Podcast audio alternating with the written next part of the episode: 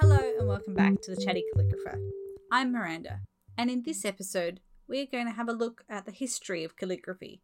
In particular, its revival just over a century ago.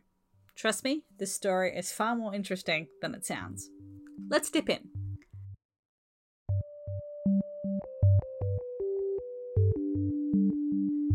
Probably think of calligraphy as being an ancient craft, specifically associated with medieval monks writing Bibles by hand, and that's certainly part of its history.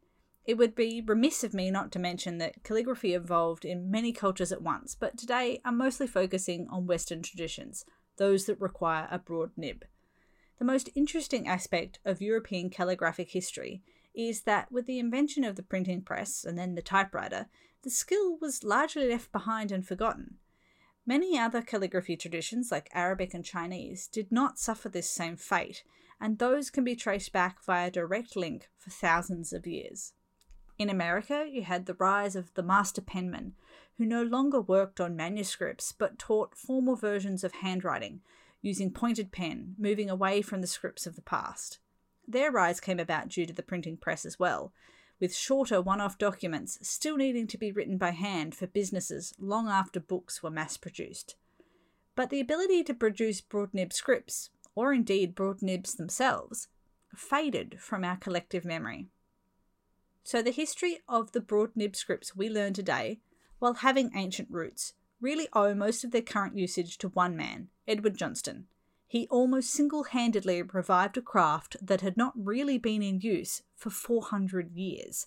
Inspired by the great William Morris, who dabbled in creating calligraphic works himself, Johnston studied manuscripts in museums and libraries, and from there was able to work out that a broad nib had been used, the angle it had been held at, as well as the order and construction of strokes that went into building the letters for a variety of scripts.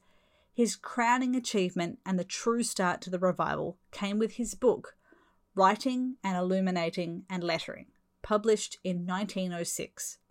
He distilled a simple script from a 10th century version of English Carolingian as a base that we now call foundational or bookhand. It is the script most beginners in broad nib calligraphy learn, myself included. He was essentially the first to teach others how to analyze and write these scripts, rather than relying on individual enthusiasm to work out how it was done, as both Johnston and Morris had done themselves. Johnston taught this script and the interpretation of others at London's Royal College of Arts as well as London Central School of Arts and Craft during the first two decades of the 20th century. He was very rigid and formal in his training, but it started the fire that is calligraphy today. A lot of his students went on to become amazing masters of the craft, pushing his rigid boundaries and creating new styles along the way. There is a certain amount of bragging rights associated with being taught by those who learnt from Johnston. Some of his students went on to found the Society of Scribes and Illuminators, a calligraphy guild that still exists and teaches to this day. If Johnston had laid the foundations, it was his students that went forth and built calligraphy with the creative variety that it has today. Graily Hewitt was one of his first students and was, in fact, the writer behind the illumination section of his book, contributing enormously to our knowledge of how to gild. Anna Simons, another early student of Johnston's, translated his book into German, cementing the spread of his calligraphic instructions. Eric Gill was also a student, perhaps better known today for the typefaces he created that are still in use.